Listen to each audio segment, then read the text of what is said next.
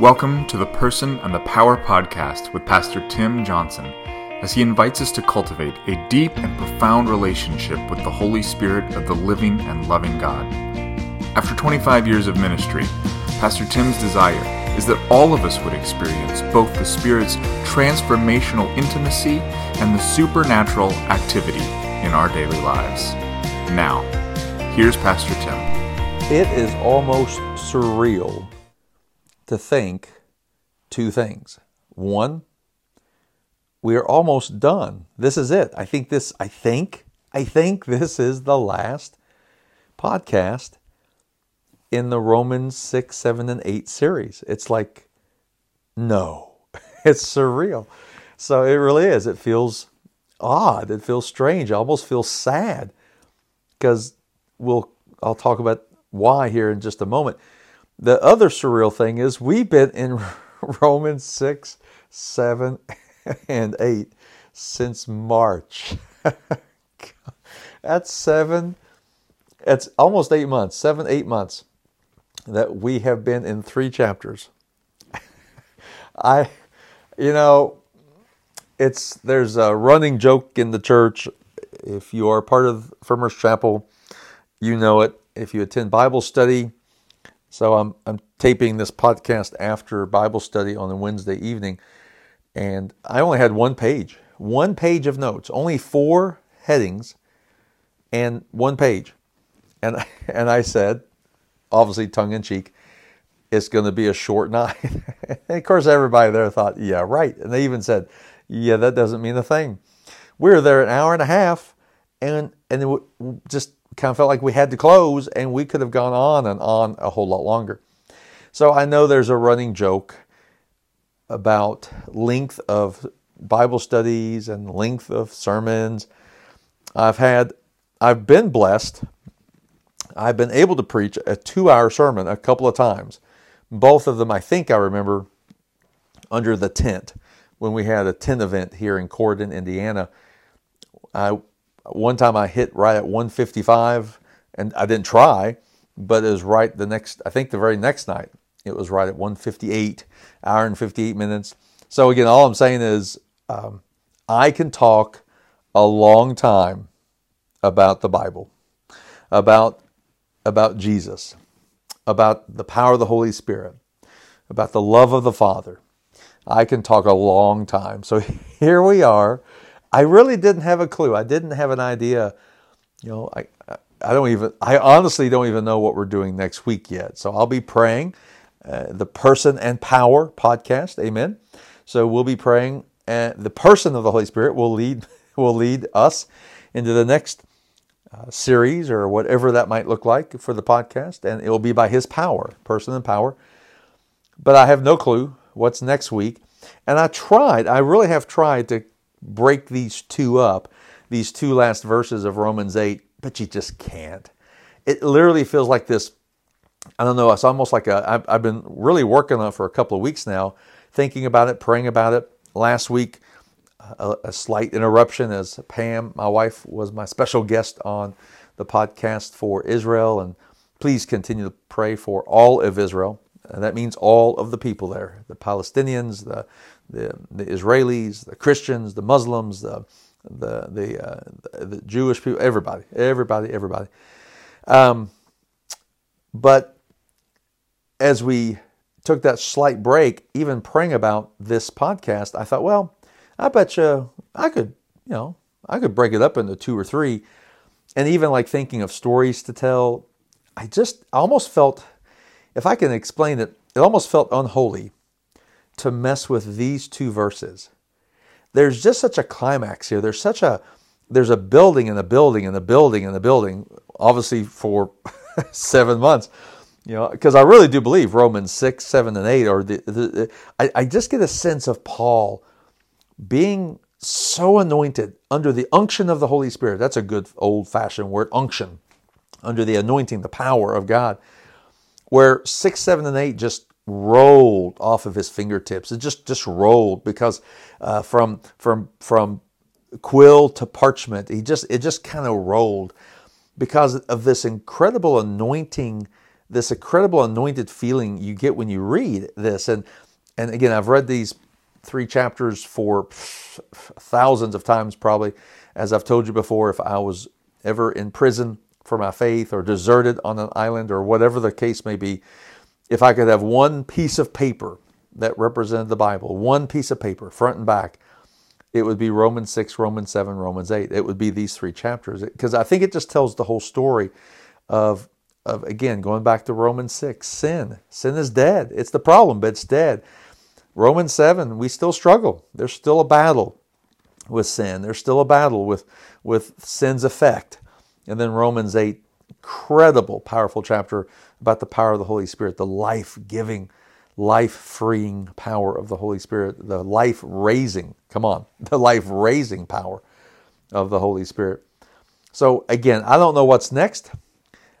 It's surreal to come to an end tonight. Uh, or whenever, however you, whenever you listen to this uh, on uh, whether it's Friday or Saturday or whenever. Um, but it is surreal to think we've spent seven months in three chapters, and yet at the same time, why wouldn't we do that? Come on, friends, why wouldn't we spend as much time as we possibly could diving in, delving in? I mean, just just powering through, grinding through every word, every word we could, every and you know we've left a lot on the table. We we, we have. We've we could explore one of the things that just uh, completely overwhelmed and enamored me about seminary. My first class or my first semester, I took a class called IBS. Nope, not irritable bowel syndrome. IBS, induct, inductive Bible study.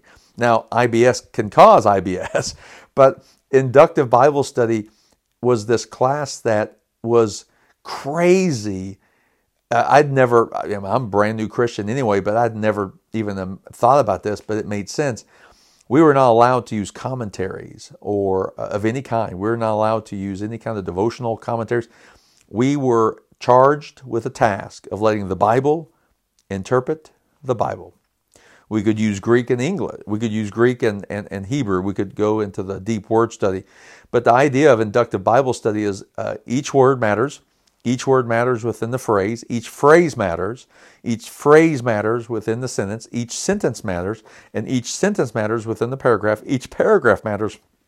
And each paragraph matters within the section of the letter. And each section of the letter uh, matters within the whole of the, the, the, the, the letter and then each letter matters with within the whole of the context of the whole Bible.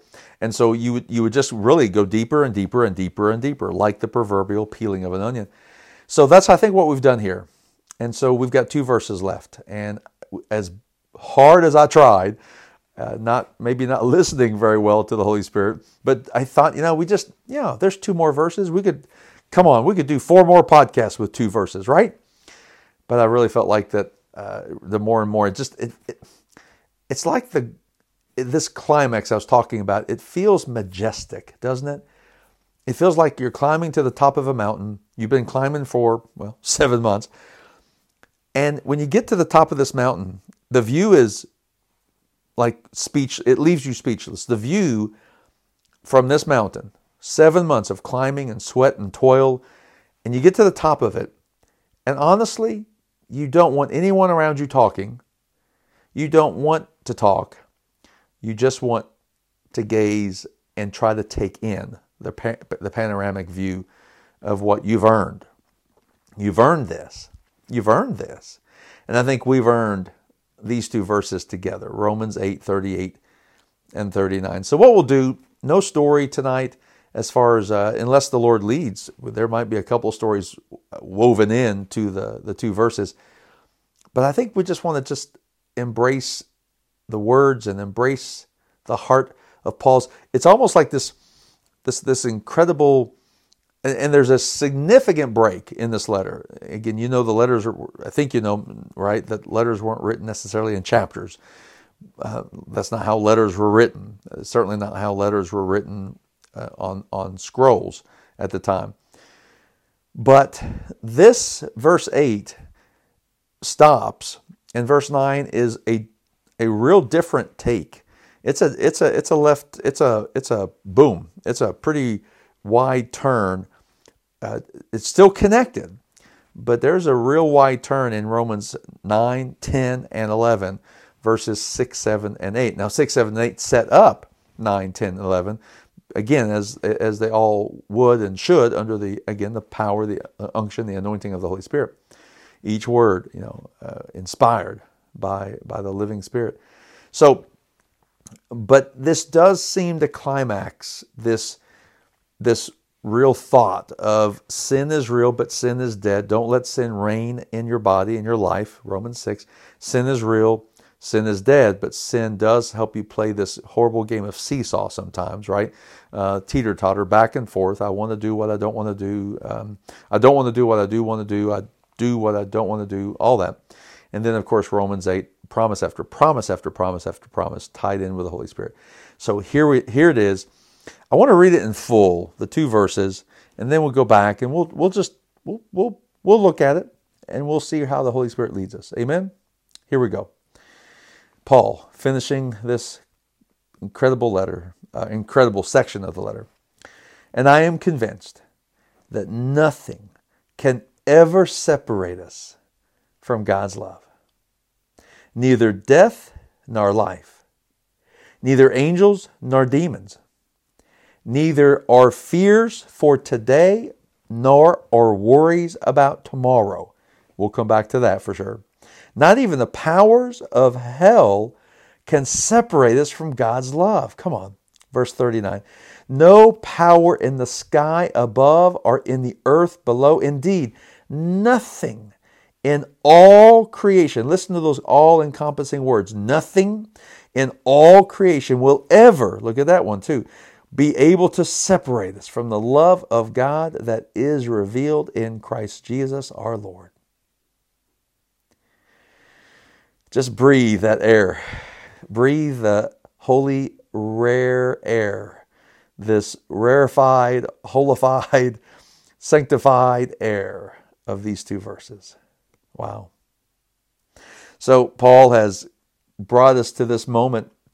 This word convinced in verse 38, um, interesting word in the Greek. Uh, it kind of has a uh, I wouldn't say a double meaning, but it does have kind of two meanings, if you will. Um, uh, peitho, peitho is is it's P I P E I T H O peitho, and the first one First definition is to be persuaded of what is trustworthy. All right, so that's the first definition of this Greek word to be persuaded of that which is trustworthy. So if you want to exchange that in that verse 38, and I am persuaded of that which is trustworthy, that nothing can ever separate us from the love of God. Okay, so I'm persuaded.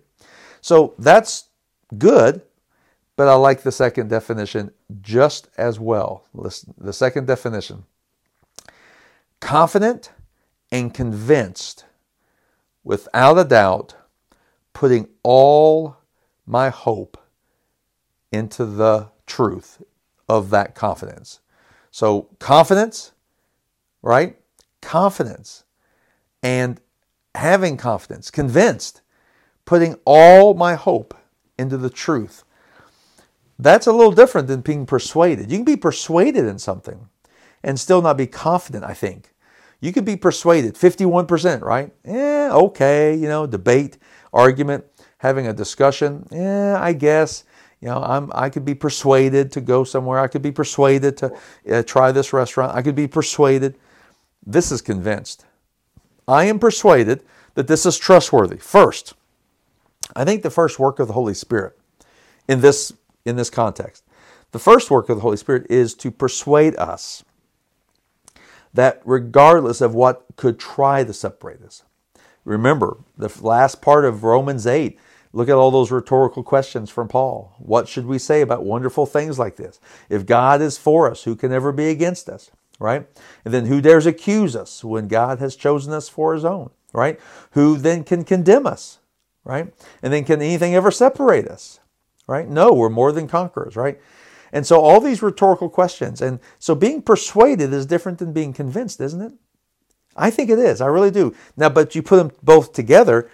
I am persuaded that what I have put my trust in, I am now convinced, I'm confident that all my hope belongs right there. So I was persuaded by the Holy Spirit, and now I'm convinced, without a doubt, all my hope is placed in that which I now believe is completely and utterly trustworthy. And that's the hope, isn't it? That nothing can, can, nothing can separate us. Nothing can ever separate us. Nothing can separate us from God's love. But let's be I really like the list that Paul goes into. So neither death nor life. You know, um, there's a real there's a real fear. I think even as Christians, there's a real fear about death. I mean, I don't fear. I've said this before. I don't think I fear dying. I do. I'm not real fond of the process of dying. you know, uh, I really am not. I'm 59 years old. I think I have a ways to go, but I, I don't even like to think about as I've gotten older and as a pastor for 26 years. It, it does. I'll, I'll be honest. I'll be transparent. It weighs on me um, when I hear people close to my age, even or people I've been ministering to and pastoring and, and, and just serving the Lord with for years have cancer or have a debilitating disease or the, the, whatever it might be, the, the, the prognosis is not good. It, it saddens me. And I feel I almost like I kind of feel that now. It, it had been where, you know, okay, I go into pastor mode. I'm going to pray with you. I'm, we're going to be okay. But now I start feeling it a little bit. There's a little bit more of like, oh, you know. And so I think because you know you're you start facing your mortality, I think death can be scary, even for Christians. I, I just want to give you permission. You, if you if you need it for me, but you can be scared of of death. That doesn't mean you have no faith. That's silly. But you know what he says here? Neither death nor life. You know what can be more scary than death? yeah, life. Ay, ay, ay. It just seems like life has gotten harder. I don't know. And maybe it's just because we've gotten older. At least I've gotten older. But I wonder, sometimes it just feels like life can be scary, right? So death and life together can somehow, maybe, if we're not careful, convince us that God doesn't love us. Somehow or another, we're separate from God's love. You know, I'm dying. How, how does God love me? Here I am, I'm in the middle of life, but life is hard and life is a mess. How can God love me? Right? But we're supposed to be persuaded. Say persuaded. We're supposed to be confident. Say confident. That all of our hope is in this one thing God's love. He, we cannot be separated from it. He goes on, neither angels nor demons. He's talking about the supernatural, right? Supernatural and angels, you know, heaven and demons are, of course, fallen angels. Um, hell, heaven and hell, but there's supernatural, the supernatural powers cannot separate us. And I think there's a real under, there's a real, you know, I've seen it here lately, and of course we're in the season of Halloween, you know, but the supernatural always gets a, a an uptick, you know, of attention here during this month. Uh, and but even the last few years, I've seen our culture become more and more enamored again, or um, fascinated, maybe dabble. That's a good word, dabble with the supernatural. That's that's not a good thing. But but there is a real supernatural world. There there has to be, right? Uh, without I mean, there's just there's no point in faith if there's no supernatural. There's no point in prayer I can end the podcast right now if there's no supernatural. But I think sometimes the supernatural can, you know, when we think about uh, angels and demons and we, we, we understand the, the real reality of spiritual warfare, sometimes can't that kind of tend to separate us almost from God if we're not careful? But then this is the biggie. I told you we'd come back to it, but this is the biggie, isn't it? Neither our fears for today nor our worries about tomorrow. Wow. I'm convinced, I really am. Um, I've kind of taken an informal poll with our church over the last few, off and on the last few months. What do you think is the number one prayer need of your life and others around you? What do you think it is? Healing of cancer, financial blessing, relational restoration? Those are all important. But how about peace of mind and peace of heart? Yeah. You know what the opposite of peace of mind and peace of heart? Um, what's the opposite of, of those? Fear of today and worry about tomorrow. And let's be honest, sometimes those fears can be real. And boy, they just get, we understand the statistics like 87%. I don't remember the, I think it's 88, 87%, 85% of everything we've feared does not come to pass. But man, it just sucks us dry, doesn't it, when we do kind of give our way, give, give, give ear and give heart and give mind to fears. But then those worries about tomorrow, um, yeah, I mean, I, one of my, I've got 5,000 favorite hymns, but one of my favorite hymns is um, I Know Who Holds Tomorrow. You know, uh, I don't know about tomorrow. Uh, I, I, I, don't know, but I know who holds my hand, and uh, I know who holds tomorrow. So I don't have to worry. Uh, that's easier said than done, of course. But but don't fears, if we're honest, can't fears and worries tend to separate us, right? And then not even the powers of hell can separate us from God's love. Now, this one's a tricky one because if you're in hell, you've already been separated from God's love. Not that He wanted that, but you wanted that somehow. Somehow, we, when, when, if, if whoever's in hell chose not to embrace God's love, not to embrace the sacrifice of Christ, not to be, um, you know, not not to, to reject the, the the wooing and the convicting of the Holy Spirit. So so you're already separated. But here, talking to the Christians, talking to church, we don't have any fear of the powers of hell. The powers of hell cannot. So all of Satan's schemes, all of Satan's devices, all of his trickery, all of his deception cannot separate us from the one true thing that we are to be persuaded in and we are to be convinced about and confident, confident, and that is the love of God. So not even the powers of hell. And he goes on, I love it, and he just it's almost like this um, you know, this secondary um, uh, explanation. This, this, I, I just want to kind of fold in. I think of this folding. This, there's this fold, and then there's another fold. And so this, the second fold of this, this in verse 39, no power in the sky above. Now, in that day, you know, there were uh, they had thousands of gods, and birds sometimes uh, had certain powers. Uh, sky the uh, clouds, uh, stars, sun, storms, lightning. There's all kinds of powers in the sky, and they came from different gods. So there is a reference here in, in the Roman culture that nothing you see in the sky or in the earth below. Meaning, um, you know, they, they believe that you know wherever there are certain gods that lived in uh, up in the heavens, there were certain gods who lived uh, in the core of the earth. Okay, um, and, and so there were gods all around us, and, and those gods could be vindictive, those gods could be unpredictable. And so, again, so there is no power, no God, no power, nothing in the sky above, nothing in the earth below.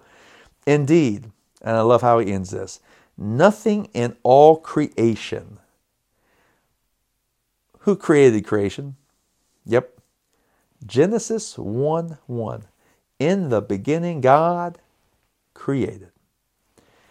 So there's nothing in all creation. Why? Because everything in creation is under the Creator. Nothing in all creation can ever separate us from the love of God because everything in creation is under the Creator. And the Creator, if He says He loves you, He loves you. If the Creator God says, I will love you forever, with a endless love. I have loved you forever. I will love you forever. I want to lavish my love on you. If he says that, and he's the creator, then nothing in all creation can ever separate you from that love. Make sense? Because everything in creation is under the creator. Indeed, nothing in all creation will ever be able to separate us from the love of God that is revealed in Christ Jesus our Lord. This word revealed means to be on display. And we know on that cross, nothing, nothing else speaks, nothing else screams of love, nothing else just echoes love than the cross of Jesus Christ. We know that as believers. Nothing else than what we witnessed and what we saw and what has been revealed on the cross of Christ can ever come close. Nothing can come close to matching that kind of love. Nothing.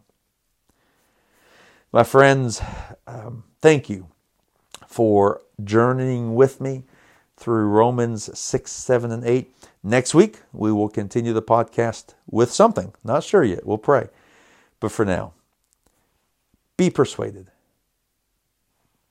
be convinced, be confident. Nothing can ever separate you from the love of God that has been revealed in Christ Jesus your Lord. Pastor Tim is the co founder and teaching director of the Joshua Center, a leadership training ministry which provides deep biblical roots to great movements of God. He's also the senior pastor of Frimer's Chapel, a country church by a creek, reaching 13 countries on four different continents for Jesus and his kingdom. Join us next time as we grow deeper in the person and the power.